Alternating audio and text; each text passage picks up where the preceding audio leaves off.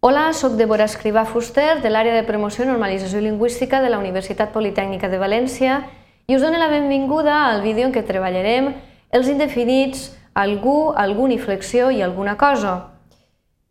Els objectius de la unitat són els següents. En primer lloc, atendrem als usos del pronom indefinit algú, després els usos del determinant indefinit algun i flexió i a continuació els usos del determinant indefinit quelcom i l'expressió alguna cosa.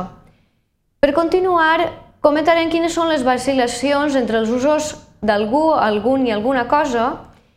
Per acabar farem un resum de la unitat i després us donarem una bibliografia i recursos de referència i també informació de contacte per si us sorgeix algun dubte mentre esteu treballant. Per tal de contextualitzar els usos dels indefinits, us proposem aquesta vinyeta de les històries de l'era de l'ordinador. Començarem a llegir les, les, eh, les oracions des de la meva esquerra fins a la dreta. I la primera diu, algú ha explicat al pare, al pare com s'envia un correu electrònic? La vinyeta de mig diu, algun de nosaltres ho havia d'haver fet. I per acabar el pare comenta, xiquets, deu passar alguna cosa perquè el sobre no hi cap haurem de dir-li a aquest pare que es recicle una miqueta. Comencem per l'ús del pronom indefinit algú i volem destacar-vos eh, el següent. Algú és un pronom indefinit i variable, no modifica cap substantiu i després es refereix a qualsevol persona indeterminada. Continuem amb els usos del determinant indefinit algun i flexió. En aquest cas, imaginem que un dels xiquets haguera dit «Pare, has enviat algun correu electrònic?» O, si has d'escriure alguna persona, m'ho dius. Fixem-nos que el determinant indefinit alguna inflexió doncs varia de gènere depenent del substantiu al qual acompanya. Normalment acompanya un substantiu i indica un nombre reduït de persones o coses o una de sola o una certa quantitat d'alguna cosa.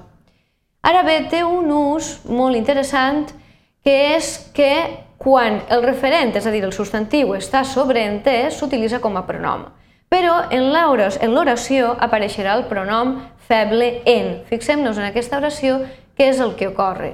Fixem-nos que així tenim, si el pare n'ha escrit algun, el pronom en està apostrofat, en aquest cas combinat amb la forma, de, de, en la forma verbal del verb haver a, aleshores aquest pronom està fent-nos memòria i està fent-nos referència que anteriorment s'havia eh, introduït en el discurs el substantiu correu, en aquest cas el sintagma nominal correu electrònic.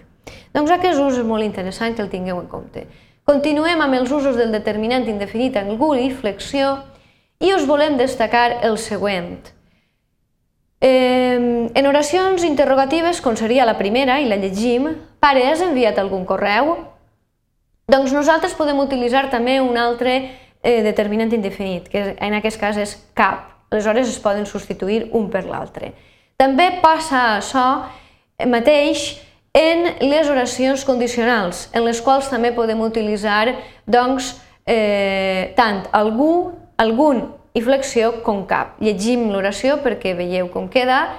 Si has d'escriure alguna persona, me ho dius. Aleshores també podem dir, si has d'escriure cap persona, doncs me ho dius. Tot i que en algunes bibliografies ens comenten que aquest ús és de tipus literari, sí que, ha, sí que és veritat que molts valencianoparlants sí que ho usem, d'acord? Continuem amb més, amb més usos sobre el determinant indefinit quelcom i l'expressió alguna cosa. Fixem-nos. El pare deia, xiquets, deu passar alguna cosa o quelcom perquè el sobre no hi cap. En aquest cas, el que volem fer-vos eh, doncs, menció és que quelcom ens recomanen que l'utilitzem en registres formals, amb la qual cosa ho hem, hem de substituir-ho per l'expressió genèrica o la perífrasi alguna cosa. Això és important que ho recordeu. Continuem amb més, amb més usos i ara el que tenem és a l'ús d'alguna cosa que es pot que es pot substituir pel pronom invariable res. Però aquest ús solament es dona eh, eh, o el podem fer veritablement en oracions que són de tipus interrogatiu o condicional, com són les que us mostrem. Les llegim perquè, perquè ho veieu.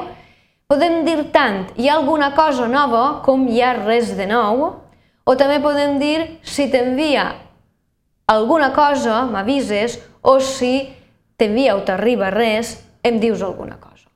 Per tant, eh, el que sí que volem fer-vos menció és que en el cas del pronom indefinit i variable res, quan després en el sintagma tenim, ens trobem un, un adjectiu, l'hem d'unir amb la preposició de. Això sí que és important, d'acord?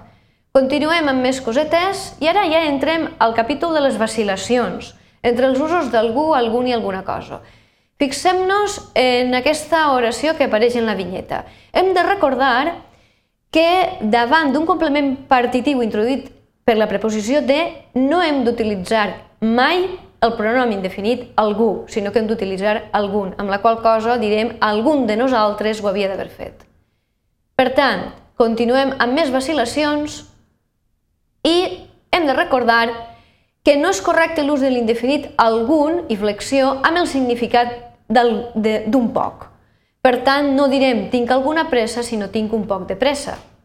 Continuem amb més vacil·lacions i eh, hem de recordar que no és correcte l'ús de l'indefinit alguna inflexió amb el valor de cap. Fixem-nos en aquesta oració que calca una estructura del castellà i que de vegades se sent a dir. Per tant, eh, no hem de dir no em queda taronja alguna, sinó que hem d'utilitzar l'estructura més habitual, que és la següent, no em queda cap taronja. Continuem. No és correcte l'ús de l'indefinit algun i flexió en lloc del pronom algú, per a referir-se a una persona qualsevol indeterminada. Això ja havíem dit que era el valor que tenia. Per tant, no hem de dir algun altre t'informarà millor, sinó que cal dir algú altre t'informarà millor. Per continuar, us volem destacar també que no és correcte l'ús de l'indefinit algun i flexió en locucions calcades del castellà com pot ser aquesta. Hi havia algun que altre espectador. Doncs no, cal dir hi havia alguns espectadors, amb la qual cosa doncs així prescindim de la conjunció que i del determinant indefinit altre. Continuem també amb més vacil·lacions i recordem que el pronom que el com no té valor quantificador i cal evitar, això sí que vull que us quede clar, cal evitar l'ús del barbarisme algo, amb la qual cosa no direm estava quelcom o algo nerviosa, o per exemple, me'n vaig a Andorra si, necessites, si necessites algo meu dius, sinó que cal dir estava un poc nerviosa, recordem, valor quantitatiu, doncs utilitzem determinant quantitatiu, i me'n vaig a Andorra si necessites alguna cosa meu dius. Doncs bé, arribem al resum de la unitat on, on recollim tot el que hem comentat, podeu consultar-ho, i tot seguit teniu així bibliografia i recursos i també informació de contacte. Solament en queda donar-vos eh, les gràcies per la vostra atenció.